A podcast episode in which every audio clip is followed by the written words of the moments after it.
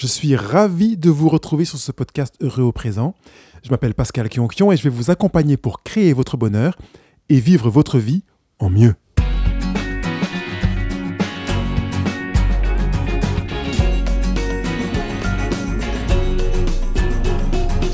Trouver un équilibre entre vie personnelle et vie professionnelle, pas toujours évident. C'est la raison pour laquelle je vais le mettre dans ces trente jours pour vivre heureux. Bonjour, on se retrouve pour parler de boulot. Alors j'espère que ça vous fera du bien, même si évidemment on va parler de boulot, non pas forcément pour vous demander de travailler, mais parce que le boulot est une réalité qui est là dans notre quotidien. En fait, à vraiment regarder les choses, on passe... pour la plupart d'entre nous, beaucoup plus de temps au travail qu'à faire autre chose. Donc, le temps de travail euh, a une amplitude considérable sur notre journée. Et puis, le deuxième temps qui nous reste, c'est le temps de sommeil. Donc, euh, c'est important aussi de considérer le travail dans notre équilibre en, en vue de, de créer du bonheur, tout simplement, hein, pour installer le bonheur de manière durable. Parce que le travail... Eh ben, il est là présent de manière durable. On ne travaille pas une fois de temps en temps. Donc, c'est bien de se regarder dans les yeux et de se poser sur cette réalité du travail. Peut-être juste avant d'attaquer le sujet d'aujourd'hui, je remercie euh, juste au passage ceux et celles qui ont mis des commentaires sur euh, les, les, le blog, parce que, comme je dis, j'oublie régulièrement de le faire. Il y en a quelques-uns. Donc, je voudrais remercier Klayros. Pas évident, K L A Y R O S, alors je ne sais pas si c'est un prénom ou un pseudo, euh, Fressel, merci pour euh, euh, ton commentaire également, Marie, euh, Mélanie, euh, je remonte, euh, voilà, Hélène, euh, Ahmed et autres, merci encore, Camille également, merci pour vos commentaires sur le blog euh, euh, Heureux au présent, commentaires qui sont généralement riches aussi. Hein. C'est, c'est intéressant, si vous m'écoutez, que vous n'avez pas mis de commentaires, d'aller voir aussi ce que mettent les autres comme commentaires. Parce que quand quelqu'un prend conscience de l'impact de, d'un des sujets dans sa propre vie, il témoigne en même temps pour la plupart du temps et permet de dire à quel point ça lui a fait du bien, pourquoi, comment il s'y est pris parfois. Et je trouve que c'est un, enrichissant. C'est le cas notamment de Camille. Alors, je voudrais qu'on s'arrête euh, maintenant sur le sujet. Pourquoi d'abord euh, s'arrêter sur l'importance de l'équilibre vie privée, vie professionnelle? En quoi c'est important? Alors j'ai déjà un petit peu dit, c'est que euh, c'est un signe d'équilibre intérieur que d'être en mesure de trouver un équilibre entre sa vie professionnelle et sa vie personnelle. Quand on a un déséquilibre où, dans lequel, je dirais, la vie professionnelle est beaucoup plus importante et par exemple phagocyte la vie personnelle, c'est un signal intéressant à considérer et qui, euh, la plupart du temps, ne ment pas. C'est-à-dire qu'il est très rare qu'une personne me dise « je me suis consacré comme un malade à mon boulot, j'avais la tête dedans tout le temps, je ne prenais pas de temps pour ma famille, mais j'étais heureux et j'allais bien. Et j'étais bien avec ma famille, mes enfants et mon conjoint. » C'est rare. Ou avec mes potes, s'il est célibataire, ça allait très très bien, j'avais de très bons amis, on était très proches, et je passais que mon temps au boulot, sauf si les amis étaient des collègues, ce qui parfois est un piège. Ce qui signifie que vraiment, quand vous avez, euh, ou peut-être on peut utiliser ça comme un signal, si vous vous rendez compte que vous avez la tête dans le guidon, dans le boulot tout le temps, et que vous êtes là-dedans, et que vous n'arrivez pas à vous en sortir, et à passer du temps, euh, ou à donner du temps à votre vie personnelle, c'est peut-être que vous avez quelque chose à fuir, peut-être quelque chose à dire, peut-être quelque chose à prouver, quelque chose qui, de toute façon, n'est pas sain. Que ce soit à fuir, à prouver ou à dire dans votre action, c'est pas sain. Alors, ok, on est dans une démarche thérapeutique, pas forcément dans la fuite. Mais quand on veut prouver, quand on veut dire, on est dans le vouloir dire, on est dans une démarche thérapeutique dans laquelle on cherche à se soigner. C'est dans ce sens-là, c'est dans ce étymologique thérapeutique. Pas thérapeutique à encourager en se disant « mettez la tête dans le guidon et bossez comme des dingues parce que c'est bon pour vous soigner ». Non. C'est un signe qui montre que vous êtes en train de chercher à vous soigner. Vous cherchez une solution, c'est dans ce sens-là. Une issue pour. Et quand vous êtes dans cette démarche-là, vous pouvez commencer à vous dire « ah oui, je prends conscience que je suis dans la fuite ». Dans la recherche de vouloir dire, peut-être de dire quelque chose à mon conjoint, dire quelque chose à mes enfants si je suis marié, dire quelque chose à mes potes ou à ma famille ou à moi-même, et chercher à prouver quelque chose, pourquoi, qu'est-ce que je veux prouver, dans quel but, et cetera. Il y a un rendez-vous qui, je crois, s'arrête sur la notion de, de, de, de prouver, les gens qui, qui sont dans un fonctionnement, qui cherchent à prouver. Donc, si vous êtes dans cette démarche qui cherche à prouver quelque chose, oui, c'est ça. J'en parlais avec... Euh, Dans, dans une émission dans laquelle j'évoquais ma visite de la Rizière euh, qui est en Camargue. Et donc, euh, c'est déjà intéressant de prendre conscience de cette réalité.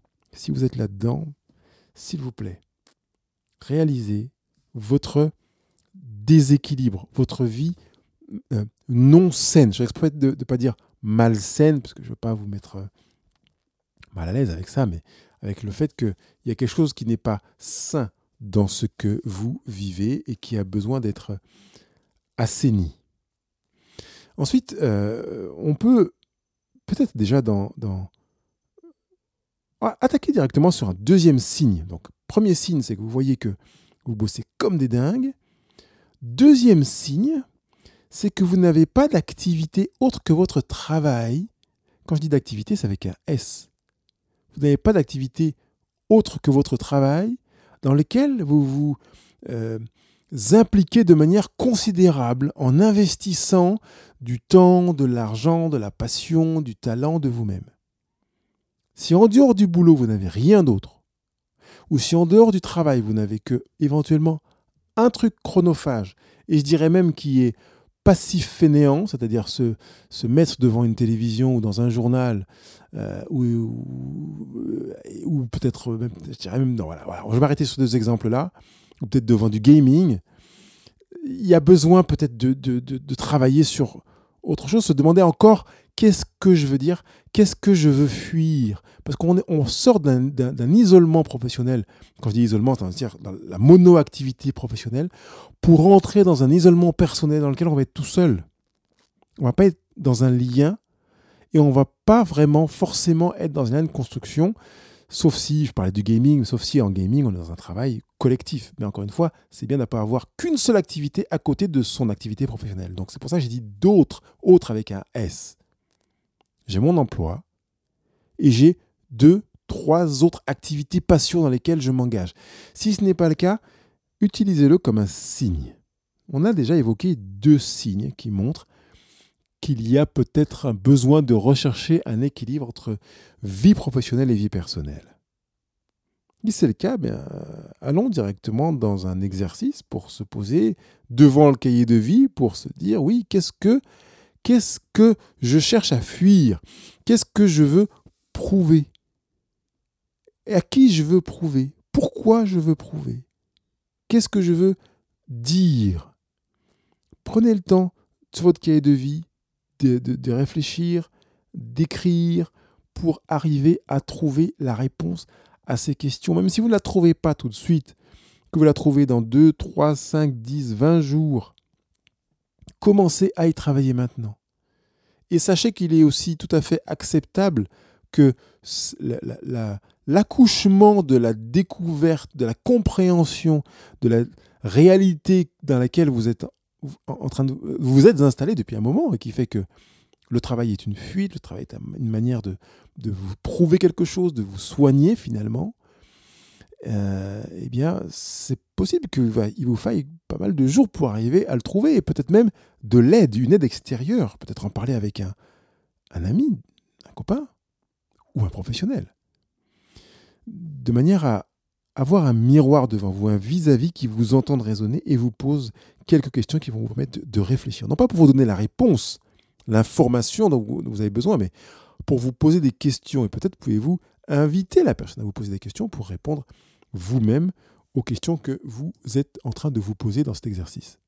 Ensuite, de manière très concrète, eh ben, je vous mets tout simplement un lien avec une enquête anonyme euh, qui a été faite par euh, un professionnel euh, et qui peut vous aider justement à, à vous poser les bonnes questions pour euh, ne pas vous retrouver dans cette difficulté euh, de... de, de, de De, de, mal, de déséquilibre d'une vie professionnelle qui ne correspond pas à, à ce dont vous avez besoin, parce que vous êtes euh, complètement en train de plomber votre vie finalement.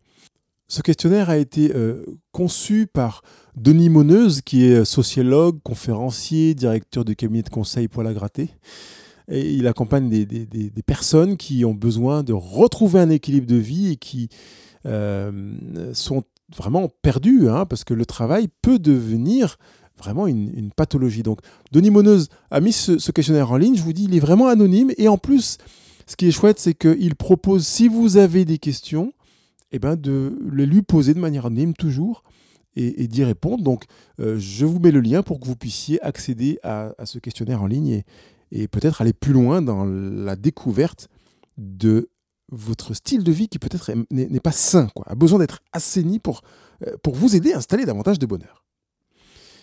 Euh, je vous donnais maintenant quelques éléments pour euh, peut-être déjà commencer à passer à l'action de manière à trouver euh, les moyens de créer un équilibre entre vie personnelle et vie professionnelle. D'abord, définir vos priorités à partir de, de la question qui est « à quoi je veux que ma vie ressemble ?» Je sais que cette question elle paraît étrange et qu'il y a des personnes auxquelles je l'ai posée en accompagnement qui me regardent avec des grands yeux, mais je ne sais pas, je n'ai jamais réfléchi à ça. Ma vie est ce qu'elle est et... Comment voulez-vous, je ne sais pas moi. Je, voilà. et, et, et on est devant une difficulté. Si vous avez euh, un déséquilibre dans votre vie euh, professionnelle, personnelle, prenez le temps de répondre à cette question sur votre cahier de vie. À quoi voulez-vous que votre vie ressemble ? C'est peut-être difficile, je sais, j'entends. Alors si difficile, appliquez-vous davantage, mais répondez à cette question. Je ne vous demande pas à quoi voulez-vous qu'elle ressemble sur le plan professionnel, mais à quoi alors, alors, vous voulez qu'elle ressemble dans, dans le temps, dans, en termes d'expérience. Je veux vivre ça, je veux expérimenter des choses comme ce qui ressemble à ça. Je veux avoir du temps pour ceci, je veux vivre tel et tel type de rencontre, je vais exister dans tel et tel milieu. Décrivez à quoi vous voulez que votre vie ressemble sans vous satu- censurer. Hein. Sentez-vous libre de d'écrire en, en vous permettant de le faire. Vous êtes auteur, c'est vous qui écrivez comme vous le souhaitez. Et puis vous pouvez passer à une autre question ensuite qui est la La place affective que vous donnez à votre travail. Parce que votre emploi euh, a un impact émotionnel sur vous. Si vous avez choisi ou subi cet emploi, vous ne le vivez pas de la même manière. Quelle est la place affective de votre travail ? Si vous l'aimez, eh bien ça peut être un risque de mal l'aimer. Parce que vous pouvez vous retrouver dans une situation où vous aimez, entre guillemets, tellement, même si on ne peut pas mesurer la quantité d'amour, hein, ça n'existe pas ça, mais vous pouvez tellement aimer votre travail que finalement, vous vous y consacrez corps et âme et que tout ce qui existe autour n'existe pas ou passe au second plan, ce qui peut euh, faire que votre travail devienne l'activité principale. Et surtout, en plus, si vous avez une activité pluridisciplinaire dans votre propre emploi, vous avez l'impression qu'il répond vraiment à, à tout ce que vous êtes, à vos besoins, qu'il vous valorise, qu'il vous fait exister. Si vous êtes dans cette dynamique-là, vous êtes exposé à un risque, à un risque de vivre un déséquilibre vie personnelle et vie professionnelle. Votre travail doit passer après vous. Ah, je sais que, comme je l'ai dit au début de ce rendez-vous, vous passez quand même plus de temps au travail qu'à faire toute autre chose. Mais ce n'est pas le temps consacré qui détermine l'importance d'une chose. Vous pouvez déterminer que votre travail passera après vous, parce que vous valez plus que votre travail, et que, par conséquent, même si vous y consacrez beaucoup de temps, vous consacrerez du temps à vous, vous en tant que personne, indépendamment de votre travail. C'est vrai que votre travail vous sert à quelque chose, il vous sert non seulement à ramener du fric, non seulement aussi à vous faire plaisir, à vous éclater, mais vous l'utilisez aussi pour vous valoriser, pour vous donner de l'importance à vos propres yeux, aux yeux des autres, de votre famille, à vous créer une image sociale. Euh, mais si votre travail est la seule activité qui vous permet de vous valoriser, de créer une image sociale à vos propres yeux et aux autres, vous avez compris que c'est un problème. Vous avez besoin d'exister en dehors de votre travail. Le gros avantage, peut-être je vais en donner au moins un, c'est que le jour où vous perdez votre emploi, on ne vous perd pas vous. Vous avez perdu votre travail, mais vous n'êtes pas perdu vous. Pas comme ces personnes qui perdent leur emploi et qui se perdent elles-mêmes au point parfois de mettre fin à leur jour. Vous comprenez qu'une personne qui en arrive là euh, témoigne d'un déséquilibre entre vie personnelle et vie professionnelle. Pas forcément conscient, mais pourtant il est là. Comment trouver un bon équilibre entre la vie personnelle et la vie professionnelle ? Comment créer un rapport sain ? Il y a une étude qui a été écrite et qui euh, présente six points qui montrent un bon équilibre. Le premier point, c'est l'absence de conflit entre votre vie personnelle et votre vie professionnelle. Quand il n'y a pas de conflit, c'est un premier point pour dire là, l'équilibre est sain. Deuxième point, c'est qu'il y a un engagement dans des activités autres que professionnelles, dans des activités. Je l'ai évoqué tout à l'heure, on est vraiment dans un pluriel, pas une activité, des activités. Et un petit détail qui entre en, en ligne de compte, c'est que parmi ces activités, il y a des activités relationnelles aussi. D'accord ? Troisième point, c'est qu'il y a une efficacité et une satisfaction importante dans les autres activités qui ne sont pas professionnelles. Ça équivaut à dire, quelque part, je me nourris en dehors de mon emploi, dans mon estime de moi, dans mon image de moi, dans des choses qui me font du bien, qui me construisent et qui me permettent d'affirmer, consolider euh, mon identité. Quatrième signe de bon équilibre, c'est l'égalité que l'on trouve entre les conflits et l'enrichissement des autres activités. Parce que dans toutes les activités professionnelles, mais là on est sur les autres activités non professionnelles, il y a des conflits, il y a des difficultés, des problèmes. Mais il y a tellement d'enrichissement que finalement, ça crée une sorte d'équilibre. On n'est pas dans un cinquante-cinquante, mais euh, on ne peut pas quantifier comme ça. Seulement, il y a des problèmes, mais je me fais du bien quand même, je me régale malgré tout. Hein, on est dans cet équilibre entre ces conflits et ces phases d'enrichissement. En plus, euh, on trouve qu'il y a plus de ressources que de contraintes à faire face à ces activités autres que professionnelles. Plus de ressources que de contraintes. On ne les fait pas parce qu'on est obligé. On les fait parce qu'on aime, qu'on est attiré par ça. Toujours en dehors du travail. Et enfin, il y a un engagement équivalent entre de multiples activités. Ça veut dire qu'on va être impliqué dans plusieurs activités, encore une fois, j'ai l'impression de me répéter, mais je trouve que c'est important de le faire, et que euh, eh bien, cet engagement va être euh, bon, satisfaisant, important, et ça dans plusieurs activités. Alors, si je prends un exemple, plus votre travail vous plaît et vous correspond, et plus vous risquez de vivre un déséquilibre, vie professionnelle et euh, vie personnelle. Et puis le deuxième cas de figure, c'est le travail qui ne vous plaît pas. Alors, si votre travail ne vous plaît pas, ça veut dire qu'il est une source de stress considérable. Peut-être parce qu'il ne vous plaît pas en tant que travail, peut-être qu'il ne vous plaît pas parce que le management, la manière dont le, le travail est géré ne vous plaît pas, peut-être parce que vous êtes euh, contraint physiquement et que vous en souffrez, quelle que soit la raison pour laquelle votre travail ne vous plaît pas, eh bien je vous dis simplement, enfin je, je vous le dis simplement, je ne dis pas que c'est simple, changez de travail, cherchez un nouvel emploi. Alors, quand on, il est question de changer de travail, chercher un nouvel emploi, on me dit « oui, mais finalement, c'est pas évident parce que j'ai telle et telle contrainte économique qui fait que si je cherche un nouvel emploi et que j'ai un salaire inférieur, je me demande pourquoi, pourquoi, pourquoi quand j'aborde ça avec des personnes, la plupart du temps, elles ont l'impression qu'il y aura plus de contraintes que d'avantages. En fait, leur travail ne leur plaît pas. Et si vous êtes concerné, vous allez me suivre. Mais elles le gardent parce que si elles changent, elles auront plus de contraintes et d'inconvénients que d'avantages. En fait, c'est une manière de dire « j'aimerais changer, mais j'aimerais être certain que si je change, ce sera pour du mieux. » Alors, euh, oui, j'entends la préoccupation. Faites en sorte que ce soit le cas. Faites-vous accompagner. Et si vous, vous n'avez pas beaucoup d'options en termes de salaire, il y a une solution qui peut être très intéressante. C'est d'envisager de changer de région. Nous avons une tendance naturelle à nous concentrer vers les grandes villes.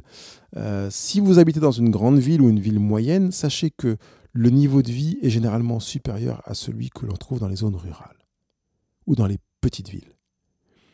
Avec le même emploi dans une petite ville, vous aurez peut-être un salaire équivalent ou un peu moindre. Et vous aurez un loyer bien moindre.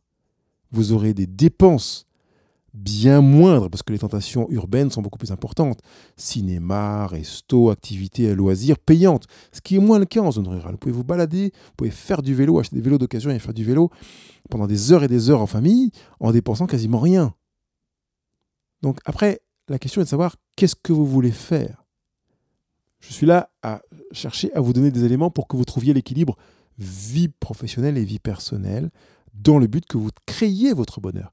Si vous vous sentez heureux comme cela, évidemment, vous ne changez pas. Mais si votre travail ne vous plaît pas, pourquoi continuer à vivre quelque chose qui ne vous plaît pas en espérant euh, créer votre bonheur malgré le fait que ce que vous vivez ne vous plaît pas?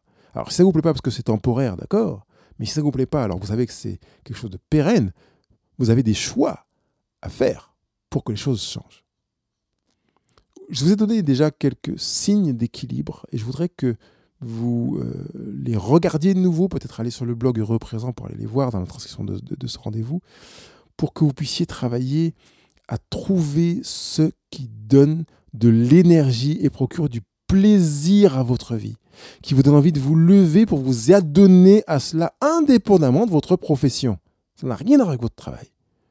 Vous pouvez aussi vous dire, peut-être que vous sortez du boulot, c'est génial parce que je vais pouvoir prendre du temps pour ça. Et quand vous êtes en congé, vous êtes content comme un bossu parce que vous pourrez prendre du temps pour ça.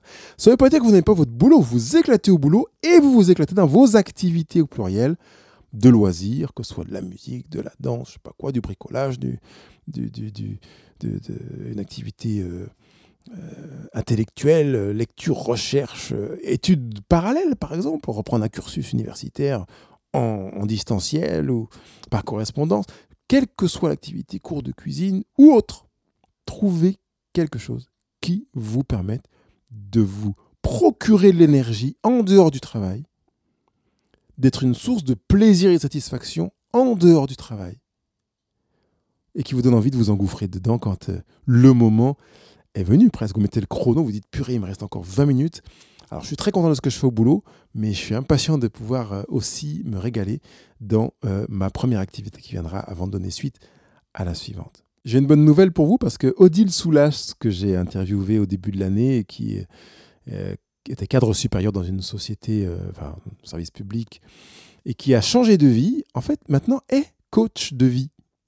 Ça signifie que euh, si vous avez besoin de lui parler, eh bien, simplement, prenez contact avec moi et je vous mettrai en contact avec elle pour que vous puissiez échanger avec elle sur son changement de vie, qui a quitté la région parisienne pour se retrouver en Bretagne et, instru- enfin, et, et construire une vie qui corresponde à ce qu'il lui fallait. Donc n'hésitez pas, prenez contact sur la page gauche, je passe à l'action, ou envoyez-moi un message dans un commentaire et je vous mettrai en contact avec Odile Soulas qui pourra sans doute bien évidemment vous écouter, vous aiguiller, pour peut-être vous aider à changer de travail si ça ne vous plaît pas, et peut-être même à trouver un équilibre entre vie professionnelle et vie personnelle, parce qu'elle l'a fait. Donc, je suis ravi de vous accompagner, mais si vous souhaitez que ce soit Odile qui, qui vous le fasse, eh bien, je serai ravi de vous mettre en contact avec elle.